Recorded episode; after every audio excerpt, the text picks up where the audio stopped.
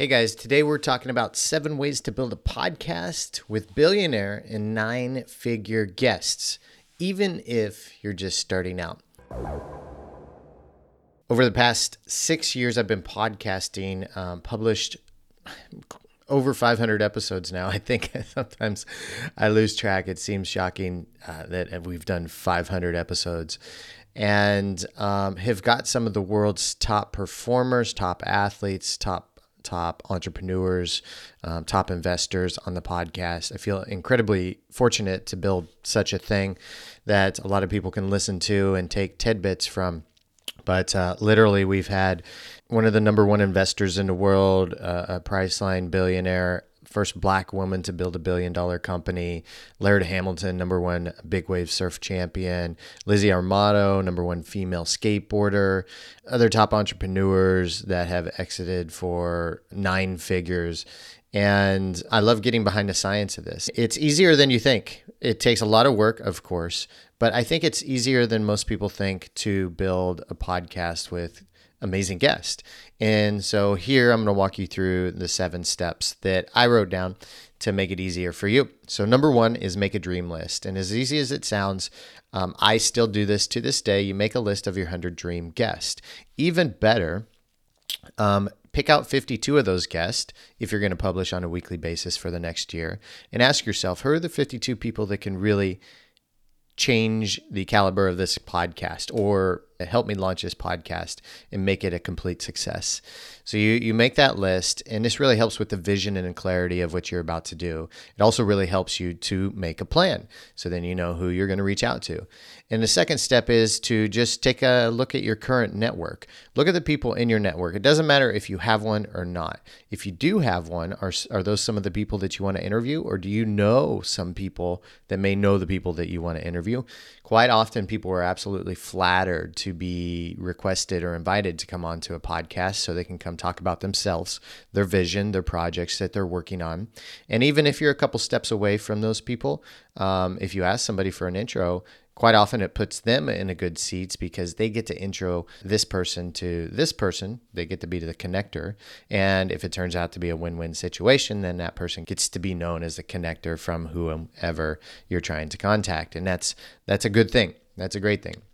So take a look at your current network. It doesn't matter if it's full of successful people or not. If you do not have a network of successful people, don't worry. Just move to the next step.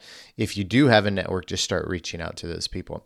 So, the next step is number three make a weekly outreach goal. Have a simple goal to reach out to X amount of people per week. It may be 10, it may be a 1,000. You choose, it may be one.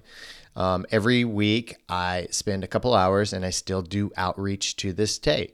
And um, you'd be shocked on how many people actually come from cold outreach. Some of the most impressive people in the world have come on our show from cold outreach. The important part is just to have that goal and keep that consistency, create that habit. So then we move to number four don't get attached to your dream guest. And it's easy to imagine your dream guest coming on a show and really uh, to get attached to that idea of interviewing them, him or her. Oftentimes, you will get disappointed when they don't answer or decline your offer. So, two things there is always another dream guest. You're going to find one eventually, I promise don't give up. I followed some of my dream guests for over a year, meaning like followed up with them. Uh, they they denied me, and then I tried back three months later, and they denied me again, and tried back three months later. Sometimes like a year and a half before they come on a podcast. We've had Steven Kotler on a podcast twice now. The first time I followed up with him for nine months. I followed up with his assistant for nine months, and eventually he said, "Hey, we're releasing a new book uh, and doing podcasts now." And I said, "Perfect." Another dream guest that I've been back and forth with for almost a year now is Steven Pressfield. Uh, at first, he was going to come on the show, and then you know um, scheduling happened, and then he couldn't come on the show. So I'm still following up with him nine months later, even though he sent me his new book, The Artist Journey. And eventually, I'm going to get him, and I just keep going. I keep hunting. I keep that persistence and set a reminder to follow up a few months later. It's really easy to snooze that email that you're engaged with that person um, three months later, a few months later, and then it pops up and you're like, oh, I need to follow up with this person. Okay, number five, invite them through cold email and contact forms. Don't be afraid. The more you send these out, the more they're actually going to pop. I got a billionaire on my show this way. His name's Jeff Hoffman. I also got the world's uh, some of the world's most successful people, Jim Rogers, one of the top investors in the world. I got the world champion surfer Laird Hamilton on the show, all from either using contact forms or cold emails. Just keep that weekly reach out goal 10, 20, whatever it is, two hours a week, whatever it may be, and eventually things will start to work for you. Number six, reach out to podcast outreach companies and tell them exactly what you're looking for. So there's a flood of companies on the market that want to do outreach for podcasts these days. The great news is that for us podcasters, this is free, but make sure to tell them exactly what type of guest you're looking for. I get these days anywhere from 10 to 50, maybe people requesting to be on the show. I've got to put them in a folder or delete them quite often one out of it used to be one out of a hundred I might accept. It's probably about one out of a hundred, maybe one out of two hundred or so.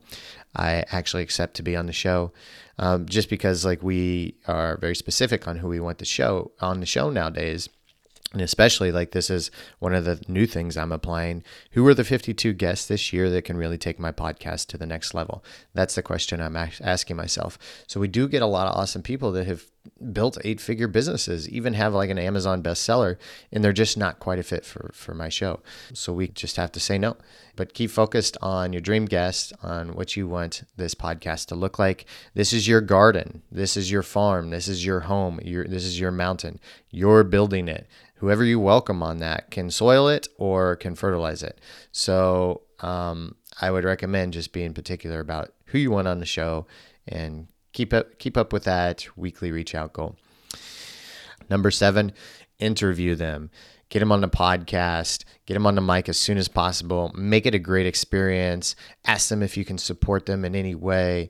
Make a great show for your listeners, and you're on your way. Seven ways you guys to build a podcast with billionaire and nine figure guest. You can do it. I believe in you. Keep up the good work. And if you like what you're hearing and want to make sure you don't miss out on any of these tips, please subscribe, leave us a review, and share with your friends. We'll see you on the next episode.